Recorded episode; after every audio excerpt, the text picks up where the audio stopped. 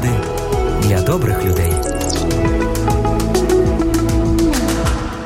Одного разу мудрець дав своєму учневі пов'язку і попросив, щоб він зав'язав йому очі. На якій відстані до рози стою я? Запитав мудрець. 30 метрів. Ти ж був колись на моїх тренуваннях? Із посмішкою запитав мудрець, тому що він знав вже наперед відповідь. Одного разу ти попав у око бика, який пасся 100 метрів від тебе. Він натягнув тятиву і відпустив стрілу в сторону дуба. Стріла влучила в самісінький стовбур дерева, але він не влучив в саму розу. Куди пропала твоя майстерність, Раман? Я чекав від тебе більшого. Мудрець відповів: бачиш, я тебе привів сюди не просто так.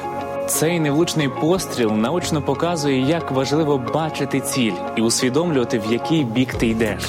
Це і є найголовнішим принципом щасливого і повноцінного життя. Людина ніколи не зможе досягнути своєї цілі, якщо вона її не бачить.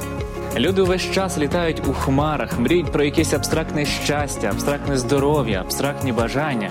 Але мало хто може присвятити хоча б 10 хвилин в місяць, щоб накидати на папері хоча б приблизні цілі і задуматись над тим, а для чого взагалі я існую на цьому світі.